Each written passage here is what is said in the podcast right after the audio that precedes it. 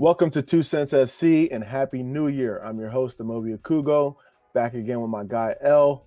Each week, we'll be discussing topics from around the soccer world and giving you our unfiltered thoughts and opinions. This week, we're joined by President and CEO of the Black Soccer's Members Association, Justin Reed. And this week, we'll be discussing the roles of Caribbean federations and the success of CONCACAF and diversity in the coaching and administrative administrative ranks of upper tier soccer. Uh, Justin, thank you so much for joining us. Happy New Year. How you doing today? Happy New Year to you as well, fellas, and uh, thank you very much for having me on the show. Doing yeah. excellent. Thank you. Uh, yeah, it's a real pleasure to have you. You know, the first question we ask everybody that comes onto the show is, when did you fall in love with soccer? I was four years old. Um, it was actually my my father. Uh, unfortunately, recently he passed away. He passed away in June. Um, but he got my Thank you. But uh, he, he got my brother and I, so my brother's older, he's about seven years older than me, involved with soccer. So I started playing at the age of four. Uh, I played for a club called the uh, Montgomery Soccer Incorporated. Uh, they are uh, just outside of, of the Washington, D.C. area, huge club. I think they got like 25,000 kids now in it. Um, and then from there, you know, I, I just took off. I, you know, I just love playing the game. Anytime I got a chance, whether it was playing travel soccer, um, you know, for a club or if it was just playing pickup. Um, you know, uh, my dad would take me to go play against bigger guys, you know, guys sometimes eight, nine years older than me, but uh, I learned a lot. So uh, it's a passion of mine and I love it. No, that's that's amazing. And uh, condolences, you know, to you and your family of the passing of your father. Um, you know, speaking of your father, you know, many, you know, African Americans when it comes to the states, you know, the basketball, they're in football, they're in baseball. Um, so did your your father have a background in soccer beforehand, or he just like loved the sport? How did it come about? Yeah, so he is originally Trinidad and Tobago, and he uh, he actually played there. Um, he played for Fatima College, which is in uh, like the Port of Spain area. Um, he didn't get an opportunity to play for the national team or anything, but um, he just loved studying and, and and he just loved playing. You know, so seeing that he's from the Caribbean, it was just something in his background. And uh, once when we came here to the U.S., well, first we we came we, we went to Canada back in the 60s, um, and then we moved here, um, you know, to, to the Washington D.C. area, and um, it, it's in his blood. You know, it was in his blood. So it's just something that he, he passed on to us, and it's something that we are going to to continue and pass on to, to our children. Uh, my nieces, they already play. They're, they're seven and twelve, uh, I have a daughter who's one, so as soon as she starts uh, walking and, and and being able to kick the ball, she's going to be playing. You know, so we want to keep this in the family as long as we can. That's what it's all about, you know, passing on. And uh, you know, with soccer, that's that's the that's the love, you know, when families can come together and play it. So, you know, we learned about you, your upbringing, but you know, tell us a little bit about your about your background. You know, what led you to what you're doing now. Sure. So, um, as I said, I started playing at the age of four. Uh, played throughout middle school, played throughout high school, uh, and I played in college as well. So I went to the uh, the, the, University of Delaware, uh, played there for four years uh, up until 2004, and then upon returning back to Maryland, I decided to uh, volunteer for the New Carrollton Boys and Girls Club. Um, I did it for about two to three years. Um, loved it, just loved, enjoyed, uh, you know, working with the kids. And I had actually volunteered before at, you know, when I was at the University of Maryland, not excuse me, not Maryland, University of Delaware. Um, I at the um, uh, at, at the YMCA. It was actually some teammates of mine. They got me involved with coaching. They said, "Hey, you know, why don't you come out and work with the kids? I think you'd be very, very good." And um, after that, you know, I just fell in love with it. Um, so after returning back to Maryland, uh, again, I volunteer coach, and then I actually started my own soccer organization called uh, Quick Feet Soccer Training. Uh, so Quick Feet Soccer Training uh, evolved into a club, and I actually had a club for about three or four years. Um, and I mean, this is another topic of discussion, but um, I, I know some of you guys may be, you know, some of the audience may be familiar with soccer clubs. But when you have a small, bigger club start coming in and they start taking your best players. So unfortunately, I ended up losing the club, couldn't sustain because I was already in an area that focused in on football and basketball, right? So this is uh, uh, Prince George's County, Maryland. I, I, don't know how many people you know in the audience are familiar with it, but it's the wealthiest um, black county in the country. So a lot of the kids play basketball. Um, uh, Kevin Durant, he's from there. That you know they, they play football. So as soon as we gave them opportunity to play soccer, They loved it, but uh, unfortunately, the bigger clubs took all the better players. But that was fortunate because I was able to transition into just doing clinics. So I changed the name from Quick Feet Soccer Training uh, to Quick Feet Soccer for Kids. And now we just focus on clinics between the ages of two to seven. I have a staff of about seven coaches, and we work with up to 500 kids uh, a year, you know, all over, whether it's doing camps, whether it's going into daycares, whether it's doing classes, after school, evening classes. So uh, it was kind of a blessing that the club dissolved because that kind of opened up my eyes to say, hey, look, I need to expand this thing and move it around the uh, the, the Washington D.C. area. No, that's amazing, and I definitely I know we're probably going to touch on it a little bit later, but what are your thoughts on like you know compensation for that, like payment solidarity? You know, you you you find the kids at a younger age, and then you got these bigger clubs that will take them. If it was in Europe, you know, they would compensate you know your mm-hmm. efforts, mm-hmm. your club, and then you can then take that money and reinvest it back into the next cycle. Uh, we don't have that here yet um, to its fullest extent. So I just wanted to get your opinions on it. Mm-hmm. I'm a big fan of it because you got some clubs that are about three million. They generate three to four million dollars in say the Maryland area, and then you got your little clubs that could generate maybe up to a hundred thousand. So that's a big discrepancy there. You can do a lot more with three million dollars of revenue compared to a hundred thousand. Mm-hmm. So what if there was the solidarity payment, which is just another stream of income that can come into a smaller club that can help to sustain a club. I'm all for it. But with that now comes regulation. And you got to be able to regulate it at the state level. So take Maryland, for example, Maryland State um, Youth Soccer Association has to be able to make sure that they're regulating payments. So if I were to lose a player, seeing that they would have the card of the player, some something needs to transfer over financially from one club to the next for that player in order for them to release that card. I think that's important. Um, but if the states decide, hey, we're not going to do anything, then it just becomes uh, the Wild Wild West, and you have to now trust this club to give you money for the player. But what's going to incentivize them? There's no third party involved. So I'm a big fan of it. I think it can help clubs to sustain. It also gives you incentive as a coach. So, for example, going back to my program, my program is just two to seven years old. And we have a player actually who's playing over in Denmark, and DC United actually signed him. Now DC United has the rights to that player, but that player started with my program when he was four years old. So my organization, Quick Feet Soccer for Kids, gets nothing. He was a part of the Quick Feet Soccer Club before it dissolved, and I've got other players as well who've gone off and they're currently in the academy system for Columbus Crew, and say these guys are to sign a professional contract overseas. My club gets nothing. Again, so I'm yeah. a big fan of it. It could be another revenue stream. It incentivizes the smaller clubs and it doesn't allow the bigger clubs to monopolize soccer, which I think is going on all over the country. You usually got like one big club and then they want to go into all these different sections and buy up different clubs. I know in Atlanta, where I am right now, just talking to uh, a lot of the folks uh, around the area, they said that there's a big five. There's five clubs that are all over Atlanta and they just want to buy up stuff and control the the soccer, the youth soccer industry.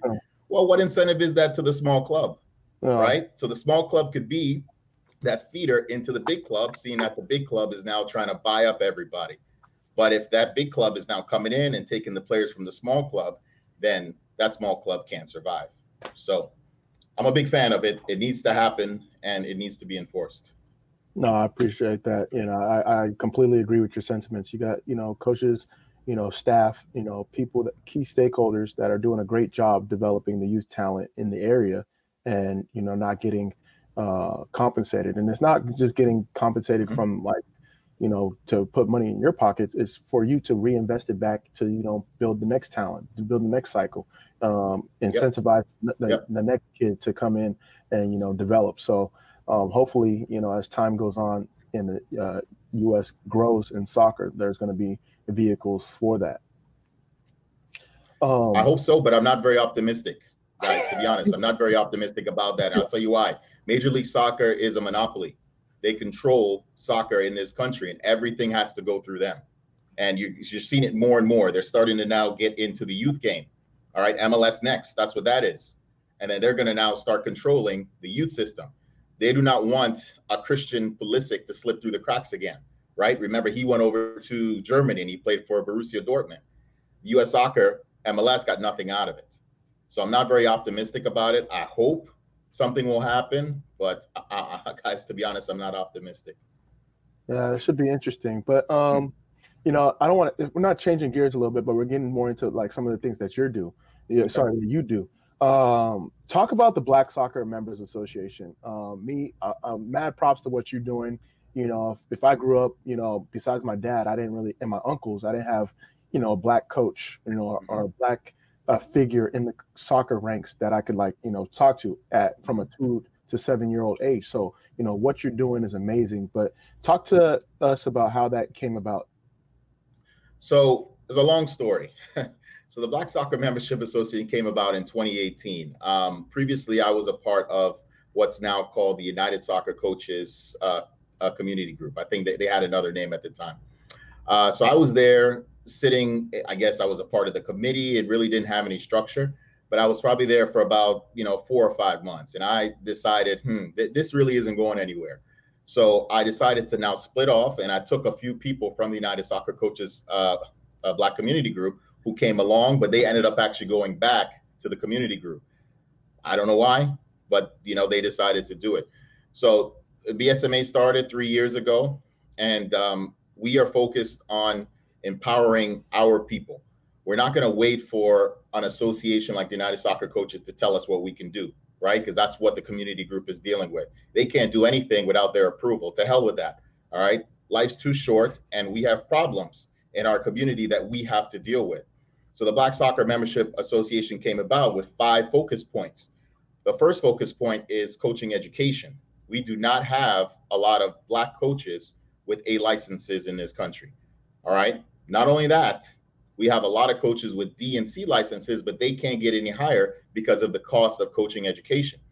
The A license course, for example, I think it can cost like about $4,000, and that's over a six month period, I believe. But that's going back and forth from wherever you are in the country. Say you're in Seattle, you got to go from Seattle to Kansas City, back to Seattle, back to Kansas City, and it's a constant movement. So you're not only talking about losing money in terms of uh, your your job if you mm-hmm. if, if you got a nine to five or even if you're coaching you're still losing money especially if you're from a club that's going to pay you as you coach you're not talking about lodging about food because you know when you're on the road it gets a little bit more expensive as opposed to uh, buying groceries and you know eating at home so there's a lot of expenses that a coach has to occur when they do their licensing. So we're there to support that coach financially. Um, we have raised money so far in order to coaching fund the A license yet because we only have X amount towards that program. So if we were to fund, uh, you know, a couple A licenses, then that would leave not enough money for all the rest of the members who are maybe doing their D and C, where we can afford to give more uh, to members. So coaching education is the first thing. The second thing are club grants. Um, there are not that many black club owners around the country. I think we calculated anywhere between 20 to 25. Um, but we have a lot of guys who are doing training, a lot of small training clubs, whether they're doing it as sole proprietors, where it's just them individually, or if they're doing it as an LLC. Um, so with the black run clubs, we support them not just with financial uh, purposes, but we also support them with any resources they need. Uh, usually, when you start off a club, your major expenses are going to be your coaching fees. That's going to be the number one. Your your league fees, your referee fees. So we will help to support those uh, clubs that need assistance financially. Now that comes within filling out um, a grant uh, application. We also support those clubs in terms of equipment. So if they need anything in terms of um, hurdles or sticks or soccer balls or, or, or pennies, we will provide that to them. Okay, so that's the second thing. The third thing is a program called Soccer to Achieve.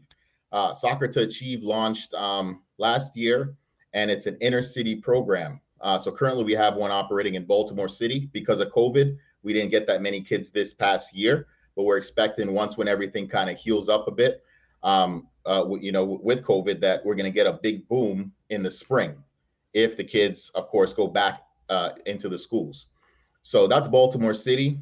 Uh, we're, we're looking to expand to Atlanta, Detroit, Chicago, and Oakland. Those are going to be our next uh, destinations. So we've got partners that we have uh, uh, collaborated with uh, in order um, to make that happen. Uh, the fourth thing that we focus on with the Black Soccer uh, Membership Association is a tournament.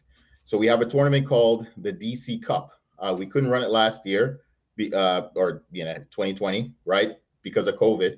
But we're hoping to do it next year. This is an opportunity for Black coaches to come together. We're going to make this our annual event. It's held between July 1st to the 5th. So right now, part of my job is to travel the country and um, get more black coaches to bring their teams to the tournament. This gives us an opportunity now to showcase our abilities. Of course, the tournament is open to everybody. All right, but we know that there's thousands of tournaments out there, but we want to showcase the talent that we have and our ability to develop players. And then the fifth program that we have is uh, what I'm currently wearing right now, and the name is called the North America Caribbean Training Method. And what this does is it showcases Caribbean coaches um, who currently living here in Canada and the US. A lot of these guys have really done an incredible job of developing players. If it's Lincoln Phillips, I don't know if you guys know the name, but he is an ambassador for us. Lincoln worked with um, Tony uh, Meola, right? Yep, Tony Meola, who used to be the national team coach. There's Lorne Donaldson. All right. We are still kind of yet to engage him, but we will bring him in uh, eventually. He's worked with um, Mallory Pugh. So we have a lot of talented uh, coaches who have worked with a lot of the national team players that we see today and are doing great stuff or national team players of the past, but they're not getting the accolades in a mm-hmm. sense. They're not able to get the head coaching jobs for, for the U.S. national team. I think currently there is zero U.S. black coaches for the national team on the both the men's and the women's side. If it's from the youth level, I believe they start now at U15. I think they drop their their U14. I'm not sure, all the way up to the senior zero.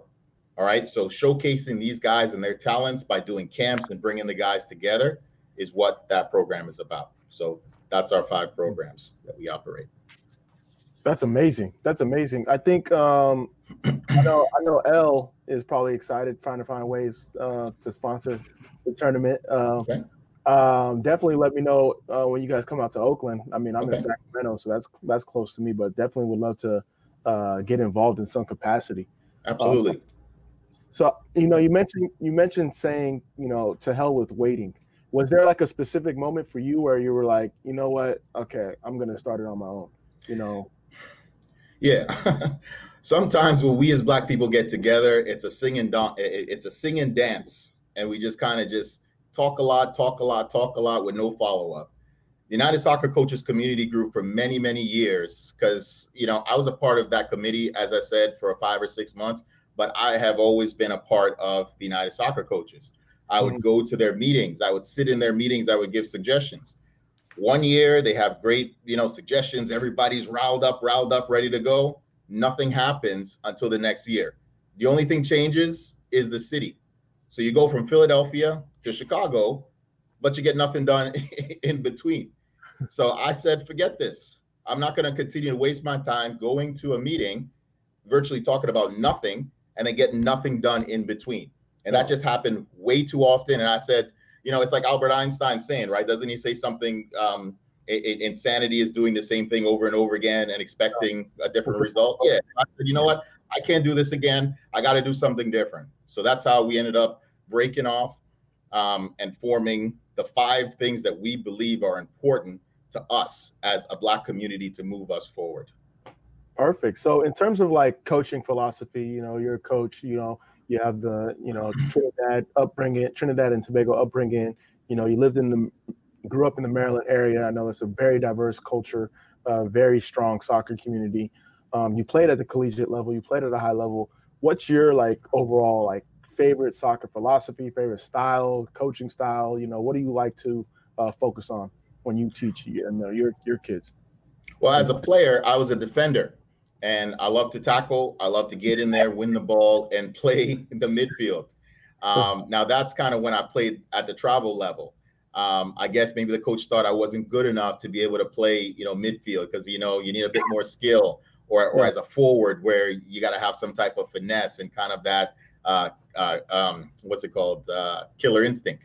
So I decided to, you know, transition into defense at a higher level. But in like high school, I would play the midfield position or or the forward position. Uh, so to answer your question in terms of coaching, what, what my philosophy is, it's pretty much based upon technical development, um, especially with the age group that my coaches work with. Um, our curriculum, the kids have to have a ball at their feet the entire time. We have no lines. We don't believe in lines. Lines is just a waste of time because if the kid is only at practice for 45 minutes to an hour, what are you going to stay in a line for 10, 15 minutes? The kids are going to start losing their attention. So we keep the kids moving. We keep them competitive. We do 1v1s, 2v2s, 3v3s. Of course, at the older age groups, uh, not at the, the, the two and three year olds, but pretty much four and up. Um, so just a lot of playing with the ball. That's important. Um, that's really going to help the kids to develop their technical skills at that age. So that's our emphasis. Of course, as the kids get older, they move on to different clubs, and then of course it's up to the club to decide what their um, uh, philosophy is going to be. Uh, I love that. That's what it's all about because you know um, anyone could be you know have the physical attributes, but when it comes to technique and technical ability and tactical understanding, um, the the sooner you learn that, you know, mm-hmm. as we've seen our counterparts, you know, uh, overseas or you know Africa, South America, uh, it's that tech that technical flair that they have. So if we build the foundation like you like you do, um, it's going to help the talent you know when they get older and you know they catch up with their body and understand the game a little bit more um, mm-hmm. but the foundation is the technique so I, I, love that i love that a lot mm-hmm. so, important yeah so in terms of like uh, you know you spoke a little bit about the united soccer coaches association you talked about a little bit about mls um, say you are president of us soccer what are you like what's the first thing that you're doing first thing i'm doing is bringing everybody together, like the real people who understand soccer at a high level.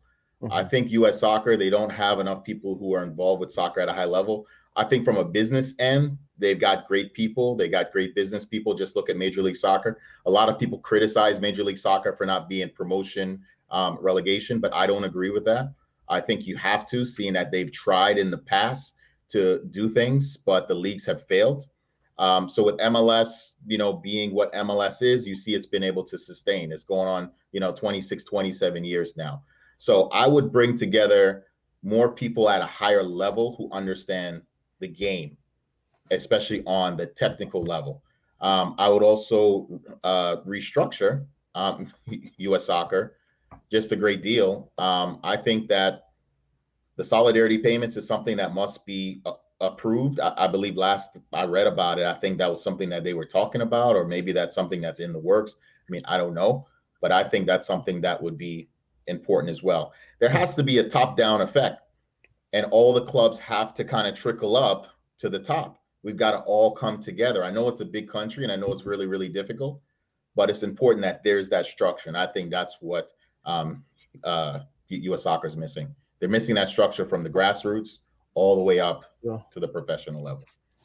Perfect, perfect. So, you know, as 2021 comes, obviously, you know, you mentioned some things that, you know, got affected because of, you know, how 2020 went from COVID and, you know, all the other things that ha- happened. Um, what are some of your missions and goals as, as you move forward with, you know, not only quick soccer training clinics, but Black Soccer Members Association as well? Well, uh, the, the Black Soccer membership's goal will always be to continue to grow the membership base. Um, we started a podcast as well, so I'm leading that podcast. But eventually, we'd like to move it into uh, an internet like television type thing, where we are going around the country and we're you know talking to our members and we're video uh, you know taping their their practices and we're kind of showing it on, on television because a lot of coaches want to learn from each other. It's just one, there has to be that icebreaker uh, mm-hmm. A lot of coaches tend to be very um, insecure. Let's just call it what it is. They tend to be very insecure in terms of giving information away. But if we can be that third party to kind of say, hey, you know, here's a member over here. He's in California. Here's a member over here in New York. You guys can learn from each other. Don't look at each other as, oh, he's a coach, I'm a coach. We're against each other. No, we have to kill that mentality. The second thing is to bring black run clubs together in specific areas. Um, kind of going back to what I spoke about earlier, um, th- there are a lot of clubs that are uniting and just coming together, coming together, constantly just coming together, and they're making their club even bigger. But for whatever reason, black clubs don't want to do that. Maybe it's an ego thing, back to insecurity. Maybe it's a trust issue. So we want to be that middleman in a sense to, hey, say we have to come together because that's what's going to make us better. That's what's going to keep our club sustainable. I'd rather come together with a person who has 100 kids. So, say I have 60 kids in my club. What am I doing with 60 kids and I can't grow? And it's taking me years and years and years and I can't grow. Why not join together with the other uh, black run club who may have 100? Now you give yourself 160 kids. That looks so much better from a membership standpoint. People look at 60 and they say, oh, yeah, we got 60 kids in the club but sometimes we go to games and we only have like nine kids showing up at games. We only have a well because you only have 60 kids in your club. But if you join together and you brought everybody together, then you can make, you know, 15 kids per game or 16 kids per game. So that's something that's important to us. We want to bring Black Cups together. So as the Black Soccer Membership Association, it's slowly happening, but we're starting to bring people together that's what it's all about. I appreciate yep. you for that. When it comes to you know getting uh, kids in the inner city, you know everyone talks about you know we got to do this, we got to do that. This is the reason why um, our best athletes are playing this. What what's your reasoning as to why you know or how can we get you know more inner city kids you know involved, uh, essentially more black kids? Two things. Access is always one. Access to soccer in your location instead of you having to drive or a parent having to drive, you know, 30 minutes outside to go pay some club, you know, say $2,500, which some parents in the inner cities, some may say they don't have the money to pay, but if their kid is really good and it's a priority, they will find a way to pay if their kid is playing for, I don't know, uh, Bethesda, uh, you know, soccer club. They would leave the inner city of DC if their kid is good enough and pay that $2,500. All right. So with the inner city kids, we have to have access and programs in the cities, but those programs have to have resources and they have to have funding. The second thing is training. The training has to be better, has to be much, much, much better. And we have a lot of really, really good coaches in our, our membership base who are fantastic at technical side of things or fantastic at the tactical side of things, the mental, the physical we have to now improve as coaches in order to give that to the kids. Like it needs to be enjoyable. The kids have to want to come to practice. Too many times I go across the country and I sit and I watch practices, and you got kids in lines. you got kids in lines. I mean, if I was a kid and I was eight or nine years old, here I am playing with my friend and throwing water on him, and the coach is not paying attention because I'm in a line and I want to keep myself.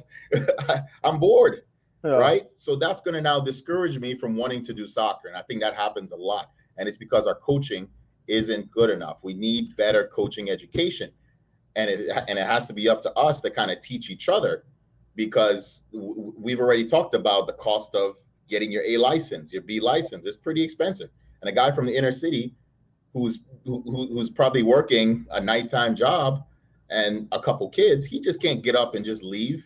Yeah and just go take a class for for four thousand dollars in Kansas City. It's not going to happen.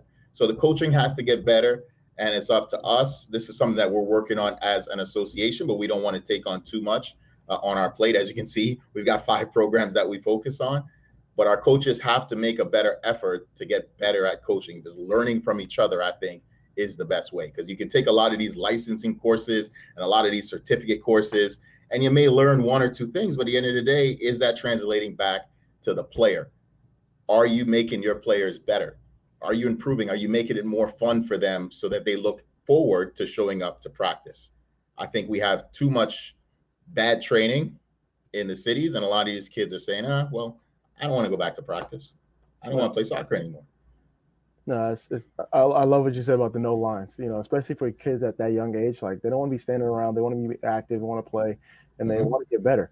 And I think when you say access, I think what I found is that you know kids in the inner city they love soccer. If you mm-hmm. expose it to them, they they love it. The fact that you can uh, your footwork, balance, you know, and now it's getting more involved, like from a media standpoint and culture. Mm-hmm. Uh, you just got to give them uh, a, just a taste of it, you know, yep. and, they'll, and they'll and they'll, they'll, they'll bite it. So Right. Uh, I love those two uh, reasons. Give them a. sorry, sorry. Just I want to add one more thing. Yeah. So give them a taste of the sport, have them enjoy it, and then there has to be a next step. Like our kids, and I, I know me growing up, I love competition. You know, as a child, I always like to compete. I always look forward to recess because recess in elementary school, I was always the best player because I played right outside. So I always love playing, always, always, always love playing. So we have to kind of instill that in the kids as well. They have to always want to play. Look forward to the first thing that they do when they get to recess at school is to kick a soccer ball and get some of their friends together. That's also pick up soccer. And you're doing that during the school. I don't know if that still happens, right? But I think that's something that's important. Like we have to instill wanting to play the game in these kids and we have to make it enjoyable and if it's a matter of them playing on a team and then traveling and going to tournaments and the experience that you get, imagine being an inner city kid who has never left your quadrant and being able to go out to all these different places, even if it's outside of Washington, D.C. Right. Yeah. That's that was an experience for me because I lived in in Washington D.C. My, my, first eight years of life. So anytime I would go out to Montgomery County or or Anne Arundel County or, or Howard County, I always look forward to it. Right. So that's something that we have to provide the kids in the inner cities. We have to give them that experience. No, I mean you hit the nail on the head with that one because growing up for me, you know, um, tournaments were our vacations. You know, it wasn't like we didn't we weren't doing family vacations to Disneyland, but we were going to Surf Cup, we were going to Dallas Cup, mm-hmm. and it, it, it incentivized incentivized me to like work hard. So because you want to stay longer at these trips, you want to make it till Sunday, you want to make it till Monday. So right. you know, these games and like you have that opportunity, and then you know you're not playing all day. So that downtime is when you can kind of explore um, whether you're just chilling in the hotel or you know doing a little sightseeing. So uh, right. I, I love what you said about that. Plus, plus, the experience you get right at tournaments. I'll never forget my two times going to, to dallas cup.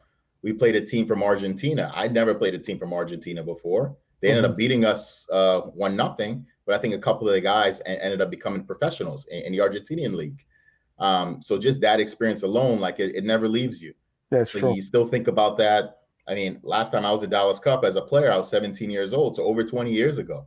Like you never stop thinking about that experience, meeting and playing against somebody from Argentina or playing against somebody from Germany. So helping, you know, giving kids from the inner city that exposure, I think is important. But we need programs to be able to do that, and the leaders of these programs have to think that way. No, nah, that's what it's all about. Um, what else you got? El, I know you got some questions that you wanted to ask before we get into the topics.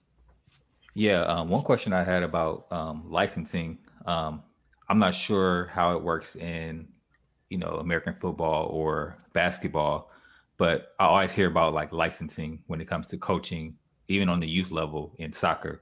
Um, so is that something that that is also another barrier to entry? So like you see, you know, you know, Ray Ray from the neighborhood is coaching, you know, helping coach the uh, hey, the, yeah, the AAU team or, or the local, you know, Pop Warner team, but it seems like mm-hmm. that's not something that you know people can necessarily pick up and do um, when it comes to youth soccer. So, do you, are, are those are those barriers the same in you know every youth sport when it comes to like licensing? Um, to be honest, I'm not sure about basketball or football either, but um, I think you know, of course, with um, you know, like a football coach, he's already in that culture right? So he's already watching football on Sundays.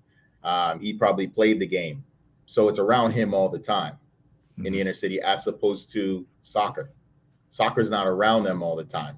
Okay. There's no Pop Warner soccer games where you get all these people coming together and it's just a competition. Those games are played in the inner city. If you're an inner city club, you have to go outside to get competition. You don't have your other inner city clubs to, uh, clubs to play against, right? So I, I mean, I you know I can only really base that on like like Prince George's County. You know, like like living there for a bit. Um, it's a predominantly black county. Yes, there are some. Yes, it's the suburbs, but there are some you know areas that are uh, low income areas. But I would go into those areas and see lots of football happening, and football is coming to them. So in terms of licensing, I don't know what barriers they deal with, but in terms of soccer, um, there are different things. I think if there is a guy who never played soccer before and he wants to coach it just to give the kids an opportunity and just to be a coach to do it. There are, are there are like grassroots programs and grassroots classes that he can take just to learn the basics. I mean, back in the day, you, you had coaches. I mean, even my college coach, he never played soccer.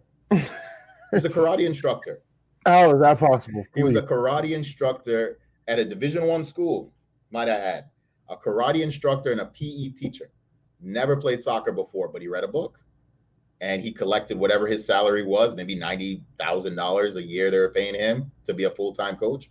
So you know, a, a inner city coach could pick up a book too, pick up a book, take some classes. I mean, hey, if that coach at you know University of Delaware can do it, and that's coaching at a Division One level. I mean, he he wasn't a very good coach. Let's be honest. But the inner city coach doesn't have to be a good coach. He just has to teach the kids the basics and let the kids play, oh. because soccer is not his thing. So that's another thing that you mentioned um, about the tournament that you guys are looking to host um, on a yearly basis. Um, I think that's a good opportunity as well um, to expose our community to the game. Like we could make it like an event similar to like CIAA or something like that, mm-hmm. where it ingrains like you know traditions from our cultures, um, but it but introducing it to a different sport. Yeah. So you know you're taking the hype around like uh, homecoming football games and stuff like that, but then you're just replacing the American football with you know soccer.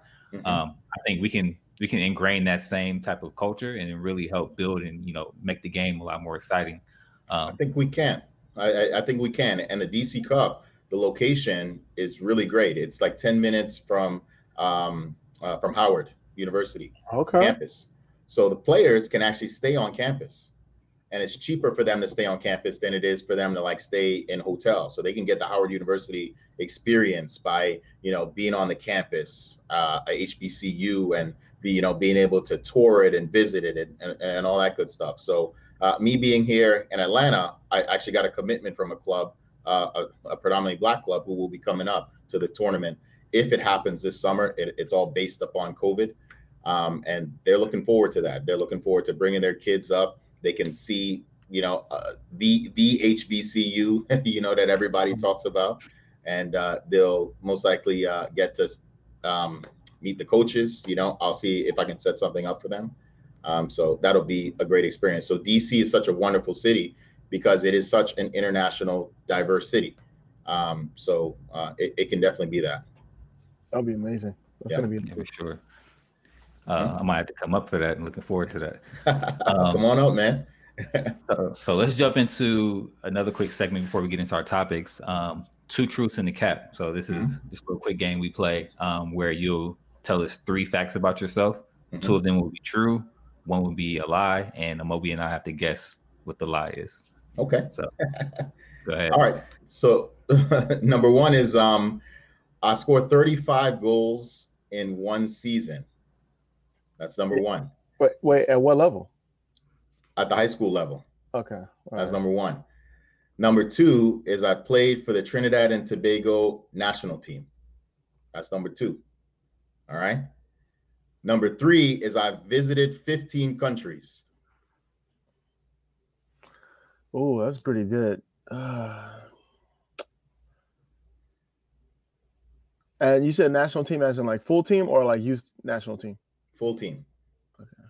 I try to get him to slip up. Okay. Can't Google, man. Yeah, I'm not Google. I'm, my head is free. Show me those hands, man. Ooh, um, I'm going. Nah, Trinidad and Tobago, well traveled. Uh, he said he played forward in mid, midfield in high school before he went to college. Nah, I'm going. You, you didn't play for the national team. Yeah, I'm, I'm gonna say national team is cap. You're right. I never played. You definitely would have brought that up. I would have brought that through. sure. Good one. I was like, I remember because he said like right after college he moved back to um, uh, start volunteering. So I was like, wait, he still play? So I was trying to figure out. Yeah, that was a right. good one. Almost got us. Yeah. yeah. that's a good. That's a good segue too. Um, speaking of Trinidad and Tobago, um, I came across the video you posted on Instagram mm-hmm. where you were explaining the failures of the Caribbean associations and how that affects Black coaches, but mm-hmm. also how it affects CONCACAF as a whole. So, can you share your thoughts about around that and kind of, you know, tell it tell us what's going on with there? Yeah. So the Caribbean is something that's uh, a region that's in, very very important to me. Um, as I mentioned, uh, my dad was from uh, Trinidad and Tobago, and my mom is from there as well. And uh, I spent a lot of time in the region, uh, whether it's speaking with uh, football associations, whether it's visiting, whether it's talking to the people, whether it's talking to the grassroots coaches. I spent a lot of time uh, in that region. But the thing that disappoints me the most is just how they treat football.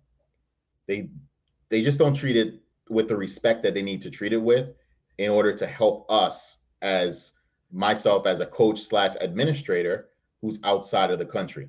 There should be an opportunity for me to be able to apply for a position at, say, the Jamaica Football Federation or the Trinidad and Tobago Football Association because I do have experience in coaching and administration. The problem is there are no positions, and there are no positions in particularly those um, associations and, and, and pretty much the rest of them because they have no structure. So when you have no structure and no organization, you can't create opportunities for, for anybody else, right? For many years, the Trinidad and Tobago Football Association was run under Jack Warner. And some people like Jack, some people don't like him too much. But I think the problem with Jack is that he never set up the association for long-term success.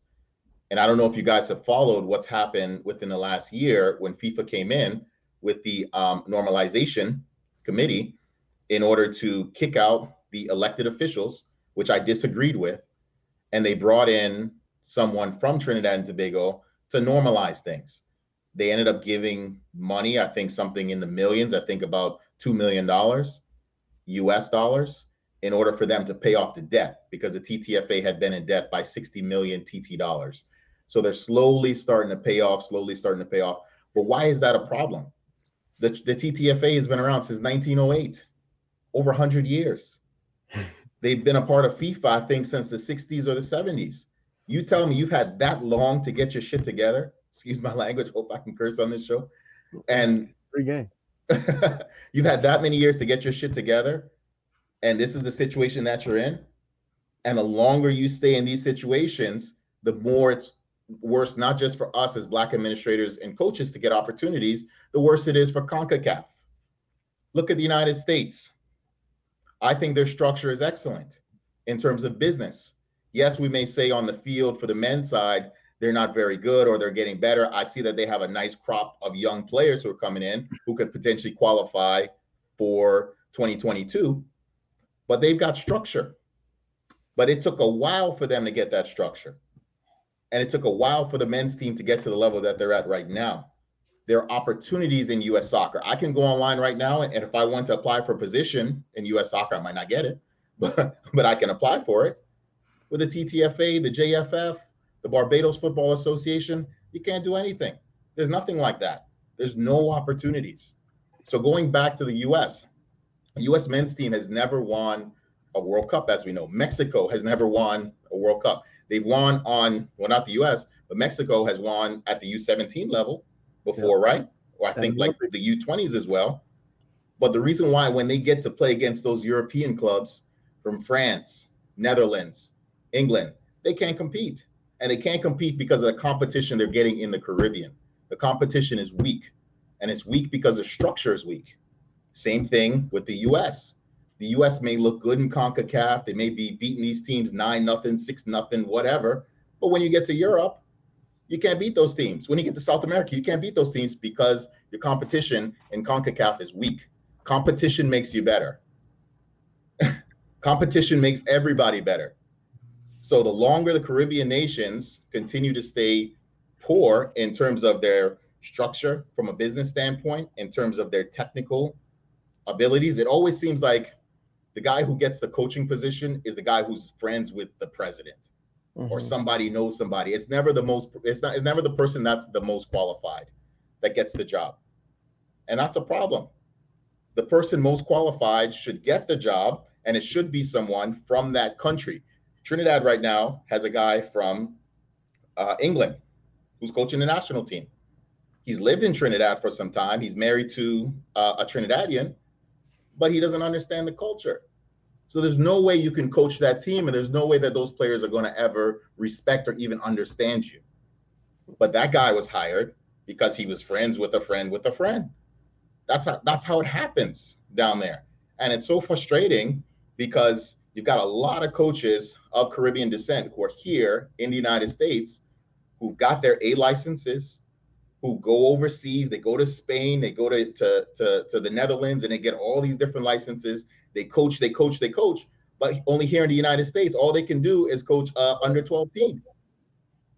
But these guys are overqualified for that. But they can't go back to the Caribbean and get a job because they don't know if they're going to get paid. are you going to leave your family if you got two kids and a wife? Are you going to leave your family and go down to the Caribbean hoping to get paid when you got bills to pay back home? Nobody's going to do that. I won't do that. So you can't even trust that process. Another issue with the Caribbean is transparency. You almost got to like piece articles together to kind of understand what the hell is going on. You got to read something in Europe and then you got to translate something from another language from another country about issues in order to figure out what's going on. There's no transparency. So, US Soccer, you can go online to their 501c3, you can go to GuideStar and there's information there. It shows how much revenue US Soccer brought in. I think the most recent one I think is like 2019 right? They haven't done their uh, audit for, for, for 2020 yet, so it's not posted, but it's there. Whether the numbers are true or not, I don't know, but it's there. In the Caribbean, there's no transparency to finances. And that's crazy because a lot of these associations get money from the Ministry of Sport. The Ministry of Sport gets money from the government. The government gets money from the public, from taxpayers. So there should be some accountability. Those taxpayers need to know where's their money going. That money goes to the government. The government gives it to the Ministry of Sport. The Ministry of Sport gives it to an association where one guy is calling the shots. Most times there's no board. Where's accountability? You know, so that's what gets me riled up and that's what gets me frustrated because to go back to opportunity, like there's so many coaches and administrators and, and, and even players in our association who I would love to send to the Caribbean, but I'm not going to send them I'm not going to recommend them. I'm not going to have a guy leave his family and go down to Jamaica and not know if you're going to get paid. All right, Hue Menzies, for example. Hue took the women's team to the 2019 World Cup, right? He brought the team up to Florida, right? He's the executive director at um, Florida Kraze. He brought the team up to Florida. He worked with them. He trained them. He brought in players all over the United States with uh, Jamaican descent took them to the World Cup. They even scored a goal against Italy, I think, right? Mm-hmm. So, so, they got one goal in a big World Cup competition for the first time Jamaica or any Caribbean uh, um, women's team ever made it to the tournament. Scoring a goal at the World Cup is a good accomplishment. It's a great accomplishment. But what happened after? Soon as Hue came back, Hue and Lorne Donaldson, who was the assistant, they never got paid. They never got paid. Even the women's team, even the players, it took them months upon months upon months, I think probably a year or so to finally get some type of money. That's a lack of structure. Like, who wants to be in that environment? I wouldn't want to be in that environment, not knowing when you're going to get paid. The Soca Warriors, Trinidad and Tobago, 2006, they qualified for the World Cup. You know how long those players had to wait to get money? I think it was like six years. Six years. Oh my goodness. Six years to finally get paid. Who wants to be in that environment? Not me. I don't think you guys will want to be in that environment. So again, the the more the structure continues to fall behind and lag, the less opportunities there are for us as black coaches.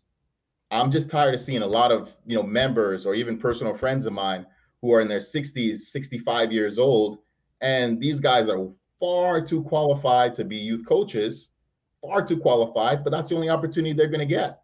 At 65, you're a bit too old for college, unless you've already had experience coaching.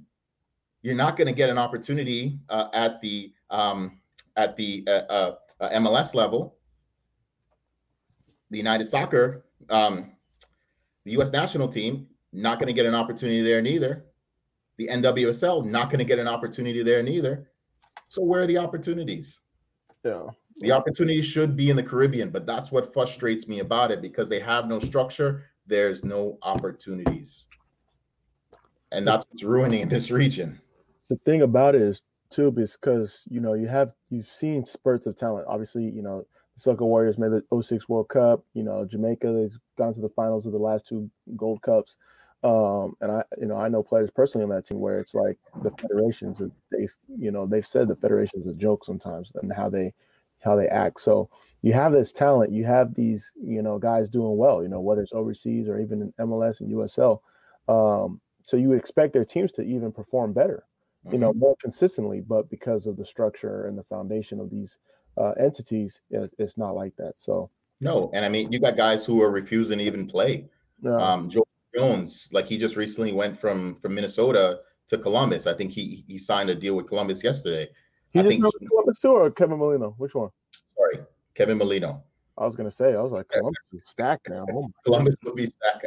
yeah. Sorry about that. Right. Yeah. So um Kevin, he's not gonna try to go back and, and play for Trinidad, right? Under that circumstance. I think he refused to like play a game. I think it was both him and and Joevin. Oh, so there you go those are your top two players yeah. playing here in Major League Soccer don't want to go play for your country. And unfortunately, that that happens a lot, you know, and it's for a lack of professionalism that's at the end of the day. So, yeah. do you think that's also a reason why we're not seeing like the Raheem Sterlings and the Ainsley Maitland-Niles, you know, playing for Jamaica rather than England? You know, like these players who are, you know, of Caribbean descent who may be who may have grown up in the the UK or anywhere else, they're mm-hmm. not coming back to play for their home country. Is it because of this lack of structure and lack of professionalism? You yep. think? Yep. I mean, check it out. Uh, Yang, for example. So I'm going to switch over to Africa because I mean, Africa is just as bad as the Caribbean. Uh, Yang, I, I think he tweeted. Um, yeah, good player. so I, so I think um, that he was going to a game. I think for the African Cup of Nations or something and he tweeted a, a, a photo of the team sleeping in the airport. yeah, I saw that. One. I mean, here's a professional, right? This guy's worth millions of dollars, plays for Arsenal, sleeping in an airport. It's a good thing he's a, he's a cool dude. And he's just like, all right, well, it is what it is. I'm still gonna play play for Gabon. Imagine doing that to Cristiano Ronaldo of Portugal, or doing that to Messi in Argentina. I mean, Messi has threatened to leave Argentina multiple times. He would have left Argentina if Argentina treated him like that. Yeah. Unfortunately, that's that's become the norm in the Caribbean and in Africa, and it's like they're okay with it. It's like I mean, that is crazy, man. Like they like joke about it. Like yeah, before the uh, before the 2014 World Cup, like Nigeria is like refusing to get off the bus because they haven't got paid, mm-hmm. or Ghana, I think. I'm not sure, but um, like you don't want to have situations like that. That's it's embarrassing to the country, embarrassing to the federation. Take care of the players that represent your your country. Simple yep. as that. Exactly, because then you get other players along the way that's going to come and represent your country. Like France, as we can, everyone has said it. France won the World Cup because the African players. Take those African players out of the France roster, and they're not winning a World Cup. England made it to the semifinals because of the Jamaican players, right? Take those players out, and they may make it to the round of 16. So, I mean, there's just so much squandered. Like with the, the Caribbean and Africa, they don't understand the value in what they have. It's just so much, you know, squander talent that they just give up. And like they, they have no idea how valuable the assets that they have or they could have. So i don't blame it when uh, uh, when a player decides to choose england over jamaica or spain over ghana or nigeria or whomever. I don't blame them i mean the, the structure's just not there. I mean it's just who would want to be a part of that? Not me for sure and so, kind of piggybacking off of that, you mentioned it um, a little bit earlier about uh, the lack of opportunities for coaches. So there's a, an ongoing discussion, especially in Black soccer circles, about the lack of Black coaches and Black, you know, front office leadership at top tier top tier um, teams, like you know, over in Europe, especially um, here in MLS, USL, um, as well as even you know some of the coaching, some of the uh, college ranks. Um, so I would like to get you know you guys' thoughts on why we aren't seeing more representation. I know there's some reasons like licensing stuff like that, um, but what steps can be taken to increase that representation? So we have a um, we have some statistics on our website. Um, I'm going to try to just remember them off the top of my head, but excuse me, at the NCAA level, I believe 92% of the coaches are white, and only about three to four percent are black coaches. Um, you can look at the NWSL. There's I don't think there's ever been a black coach in 10 years. The MLS going on 27 years or so. Um, there's probably only been a handful of black coaches, but there's never been a black American coach ever, like a full time coach. I know uh, Cobi Jones stepped in for like as an interim coach for the Galaxy for a little bit, but I mean, I'm talking about a full time gig. So I can talk about the college level in terms of what it's going to take because uh, a lot of our members are kind of like on the brink. Um, it's important for them to get their master's degree in whether it's business administration or if it's physical education or whatever it is. Like you have to have that master's degree, I think, when you're going for a head coaching job, because that's going to make you, that's going to show the athletic director that you take school serious, right? That you're willing to get your master's degree. Uh, a license seems to be the requirement now, at least for uh, a high level job. Even for college? Even for college. Wow. That's what I'm noticing, at least for the Division One level uh, whether it's a high Division One or uh, a low, uh, you know, Division One level. Um, so I would say get the the master's degree, and then you also need the coaching education as well. Uh, the experience. Um, I think sometimes a lot of our members want to hit the home run. They want to be a part of that big Division One school, so they're out there uh, sending their resume out to school that they're probably never going to going to get the head coaching job for. So I think just kind of looking at it and say, hey, okay, well, why don't I start with the NAIA and then maybe build up to Division three, Division two if I need to be an assistant, just kind of work my way up. Um, so I think just kind of understanding that level, just kind of working your way up to the Division one level if it's going to be possible. Now, another issue that we have are the athletic directors who are making these decisions. They tend not to look like us. Let's just call it what it is right? So they're going to make a decision based upon maybe the fact that this coach played at the school or this coach was the captain at some point at this school or he knows the, the family of this potential coach. There's always something, right? So usually not the best guy gets selected for the job. So knowing that we're going up against that, it's important that we have the best possible resume to make ourselves as competitive as possible. Um, on the professional level, that's just tough because uh, MLS is just kind of uh, it's all over the place. All right, let's just call it what it is.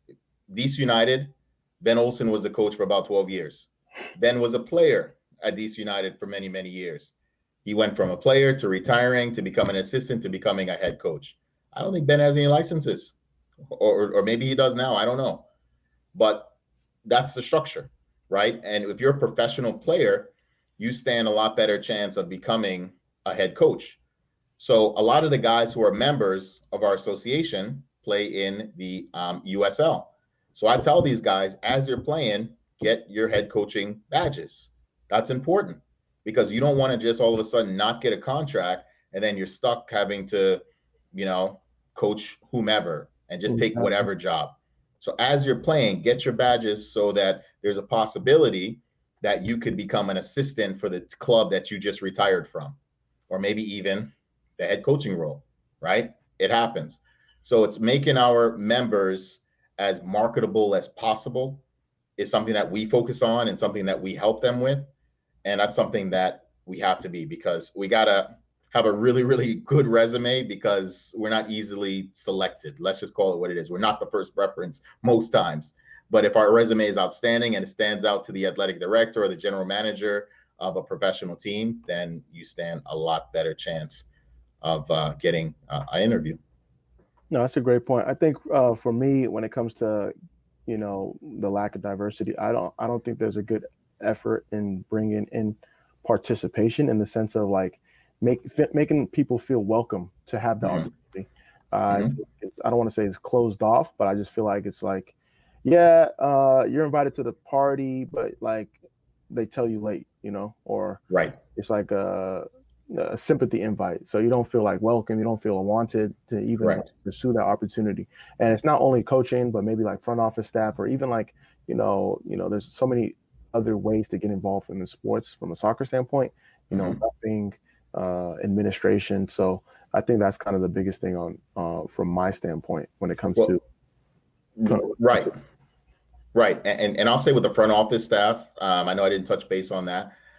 I would say that that's a similar approach. Uh, take for example the uh, president of operations for DC United, uh, the first um, black woman, um, mm-hmm. Danita Johnson. D- Danita Johnson, I believe is her name, but she ended up getting the position because she went from uh, the women's basketball league. I don't know what she did before, but she went from the women's basketball league as an executive to DC United. So being able to kind of take advantage of, I guess, whatever opportunity comes your way from an executive level to work your way up to Major League Soccer is a good approach. Um, but the executive level, I think, is a bit more difficult. Um, but I will say that, you know, for the head coaches or to become a head coach, you have to have a more competitive resume because of course there are more opportunities for you to coach as opposed to being an executive. Usually the executives in sports tend to be for professional sports. Yeah. But with coaching now you're talking about you know you got colleges. Like i think there's like 1800 uh, ncaa options uh, uh, for both boys and girls right? So i would say you know build your resume. No that's great advice. That's great advice one thing that kind of struck me as you were talking earlier about requirements is you mentioned that like a master's degree is required along with the A license. Um, so I was kind of doing a little googling real quick and like if you if you think about college football or college basketball, how many of those coaches have master's degrees? You know, like is it even a requirement for those sports? Um, which which brings another question: like, why is the barrier entry so high for soccer? Like we always talk about, it's a, it's a country club sport, right? Mm-hmm. Is that another kind of way of filtering out, you know, minorities and stuff like that? Like, is is it like is it more of more of a systemic thing? Like I it may be it conscious, maybe subconscious, but like requiring having these such high requirements, such, such expensive licenses to get into this sport. Um, I feel like it really filters out like you know black coaches and coaches of other ethnicities. Yeah, I mean, I definitely think it is because um, as a recruiter, you have to be able to go out and speak to families. And most times when you look at these rosters, um, I got a call not too long ago from a parent, and um, he's in the Chicagoland area, so he wanted to see if I can find a mentor for his son. But uh, his son is getting ready to transition. I think he's a junior, so he's now starting to look at colleges. He looked at the roster, and the roster of the schools that he wanted to go to are predominantly white. So out of a roster of 28, you may have 24 white guys, maybe one or two black guys. I know for me, when I played, at least my first three years in college, I was the only black guy at University of Delaware. You know, and University of Delaware is just outside of Philadelphia. Philadelphia is pretty black, not too far from New York, pretty black. Where the hell are all the black players? I was the only one. You know, so when you are a head coach or an assistant coach, I guess there's an expectation when it comes to speaking. Like you know, the stigma. Um, you know, if a black guy talks a certain way, he's talking white, or you know, he's educated or he's not educated, or whatever. So I think the athletic directors kind of set that standard because they know as a black coach, you're going to be talking to white families to get your kid into college. That's what I think. I mean, that's just my opinion. I could be wrong, but um, I think that's why the standard is much higher as opposed to like a football guy. Think about it. Uh, Alabama, for example. Let's use them as, as an example a football roster for college, I think is what 53 players. I know that's what it is for, for the NFL. So let's just say it's 53 over 100. Yeah, it's like 60, over, 60 to 70. Yeah, you know, they have like red, high, yeah. red, shirts and uh, you know, uh, practice squad within even in the college level. So yeah. Okay, so so so let's say 60 to 70. But look at the percentage of the players on the team who are black. Probably about 70, 80 percent. Yeah. So if you are a guy who just played college at Alabama and maybe you went to the NFL, played for a few years, you can come back because you can relate to the families of those players. You can go into the home and go talk to the mom if the mom is say a single mom. You can go into the home and talk to the parents, right? If it's both uh, male and female parents, of course, right? In the home. So it makes it a lot easier in terms of communication. So the standard to me, I think, is much lower in say college, you know, football or basketball based upon the demographic of the players as opposed to soccer. It's it's totally different. Yeah, that's a good point. They'll, they'll even use former players as like they call them runners. So they're basically used as like salesmen to you know recruit young talent to come back to the school.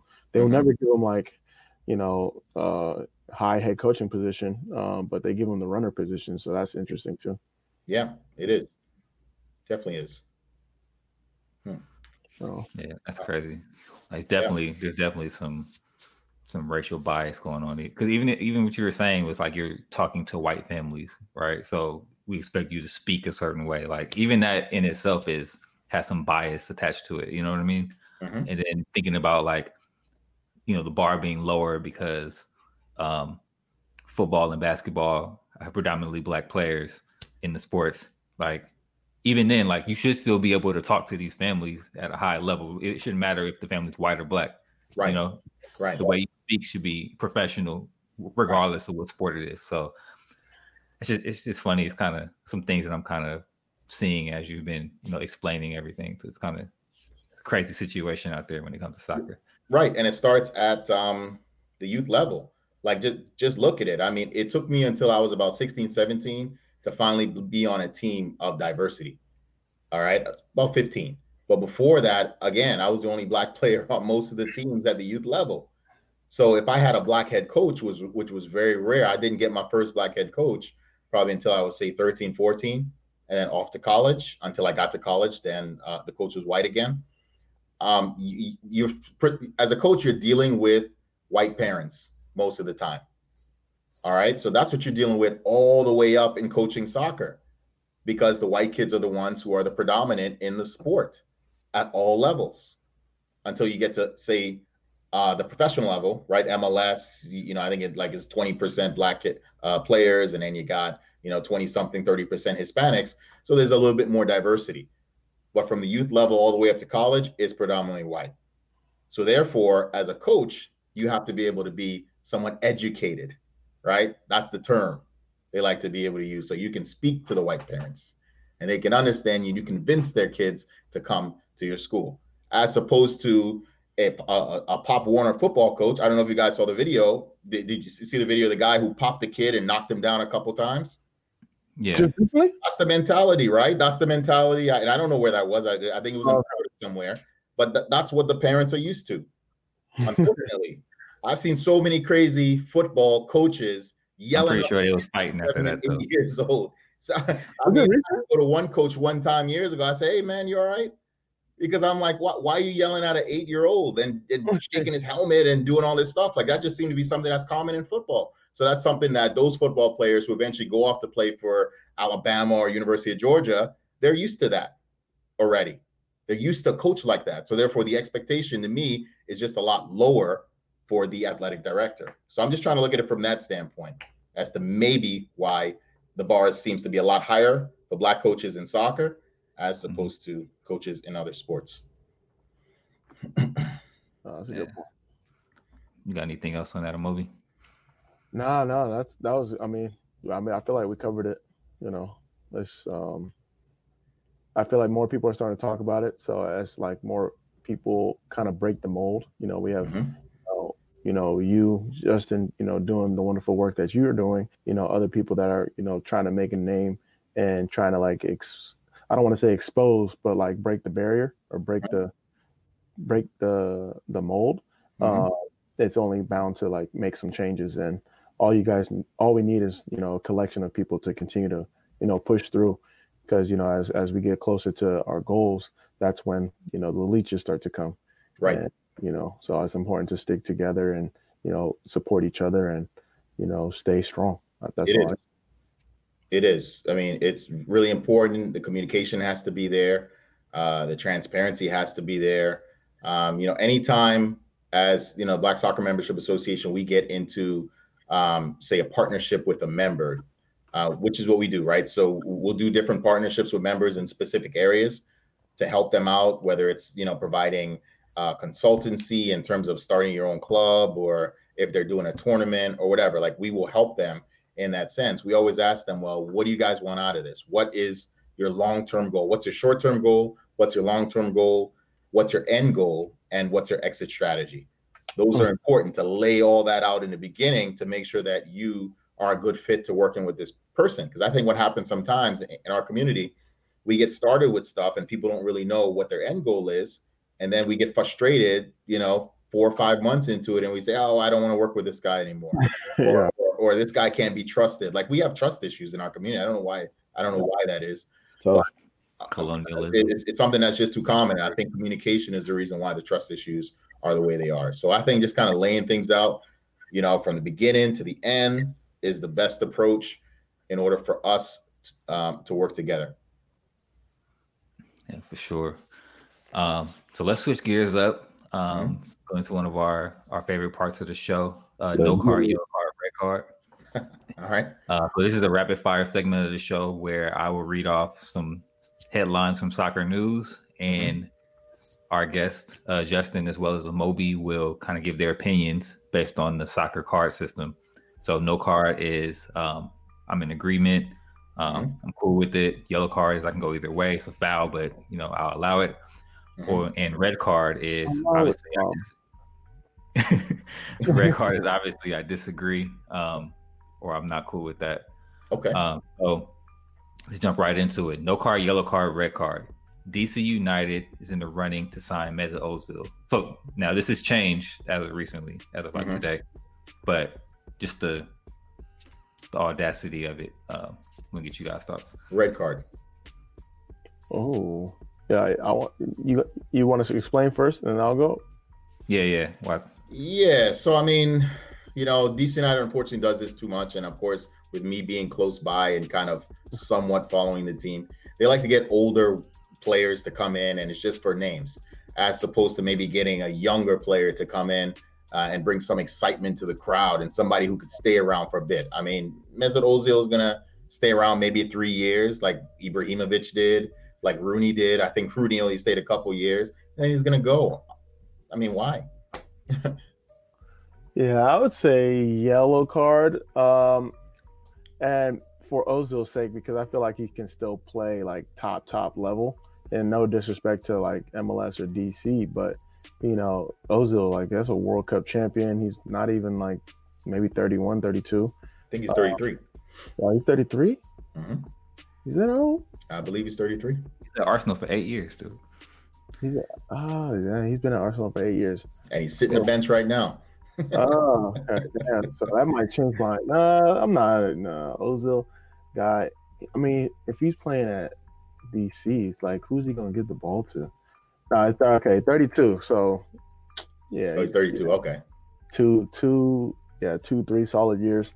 Um, yeah, no, I'm still going yellow card. I, I still think he's high level uh, talent. Um, and I think uh, DC, like for who they want, like he's not going to get people out their seats to come to games. I don't think he's popular, but he's not like you know a name that everyone knows.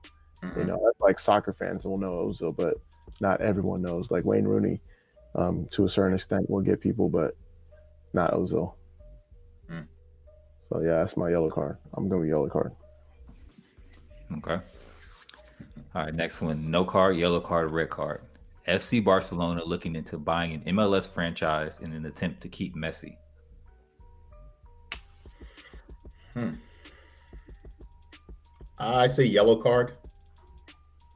And um, I say yellow card because you know sport has become uh, a brand. I mean, Barcelona is a brand. I mean, everybody knows it all over the world. Um, so I think by them, you know, coming here to the U.S., I know Messi has said in the past that he wants to play here in the U.S. So I think that's just kind of an easy, simple transition, and they could possibly make him part owner of that MLS team, kind of what they did uh, in Miami with um, David Beckham. So uh, yellow card for me. Oh yeah, that's I mean that's a great point. You know, soccer has to do with brand, and I feel like Messi is synon- synonymous with Barca.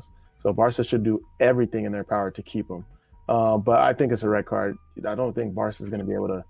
I mean, they could buy a, a, franchise, but it's like which franchise is going to be strategic enough uh, where it makes sense to have like a Barca, uh, you know, Barca U.S. City tie. I mean, RSL is for sale. Yeah, but yeah, they can move them. They can relocate them somewhere. Yeah. like what like what city would you know make sense for a Barca run a franchise in the states that's not already taken? Yeah, that's a good question. Um, but I mean, the great thing about soccer, and we know this in London, right? Aren't there like six clubs in London? So why don't we add another one to, to New York? yeah, true. Yeah. I can see like Barca. Yeah, enough problems in New York already. with yeah, stadiums and all that stuff. So they have, yeah, they have a, a, Barca Academy in Phoenix, or um, it's true. Know, or that could be one because Phoenix doesn't have an MLS club yet. But it's take like, RSL, move them to Phoenix. Uh-huh. Hmm. No, they would no. hate that. Yeah. I don't. I don't know if Phoenix would like that because I know they got. That's what Uh, yeah, that that ooh, that was created like a little rivalry too. Um, yeah, yeah should be interesting.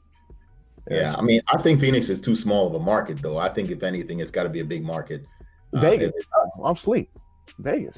Vegas, yeah, yeah, yeah. Parts of Vegas connections. I don't know. Who knows? Hmm. Yeah. Okay.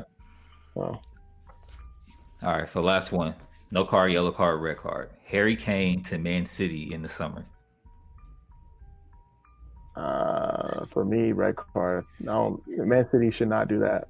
Uh, Harry Kane should not do that. I don't think. No. I don't think red card well. mm-hmm. Yeah, uh, red card for me as well. I just don't see the reason. I mean, to go from Tottenham to to Man City, I, I mean, I just don't see what.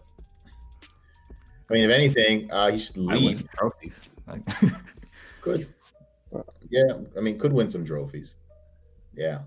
I yeah. said uh, red card for me though. Yeah, I don't think Harry Kane doesn't look like a Man City player. You know, certain certain yeah. players have like a vibe to the team they're on. Um, he doesn't he doesn't fit the mold for me when it comes to when I think of Man City. Right. Plus, you can also look at how he gels with Raheem Sterling. I mean, do they gel when they play on, on the English national team together? No, Kane doesn't pass. Like he always trying to get the goal. shoot every time he gets the ball. so, and that's why they, that's why they uh, lost that game in the semis in the uh, World Cup. Yeah. All you gotta do is pass it across. And who knows? Raheem might have uh, fumbled it, but still, like high percentage. High percentage shot, right? Yeah.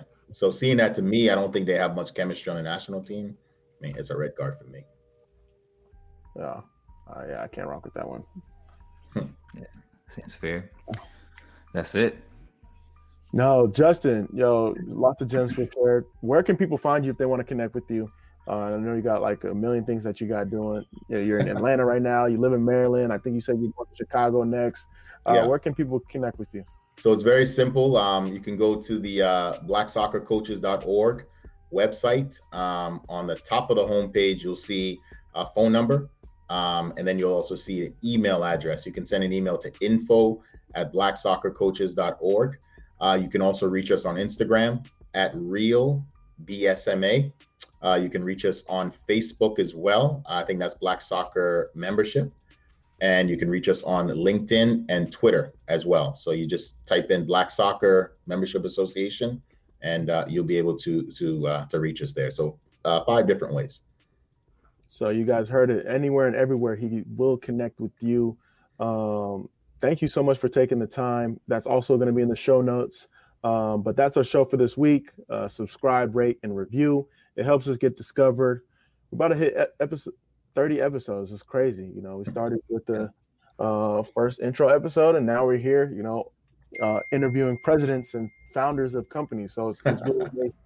Um, but congrats, follow, guys. No, thank you so much. Appreciate uh, it. Follow us on the socials at Two Cents FC. Check out our merch at two cents sports shop. It helps support the show as well. As you can see, I'm rocking the hat. Uh, L's usually rocking some gear, but he tried to show off his collection today.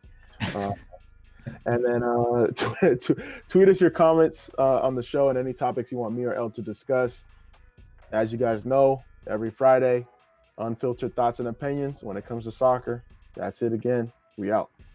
Thank you, guys.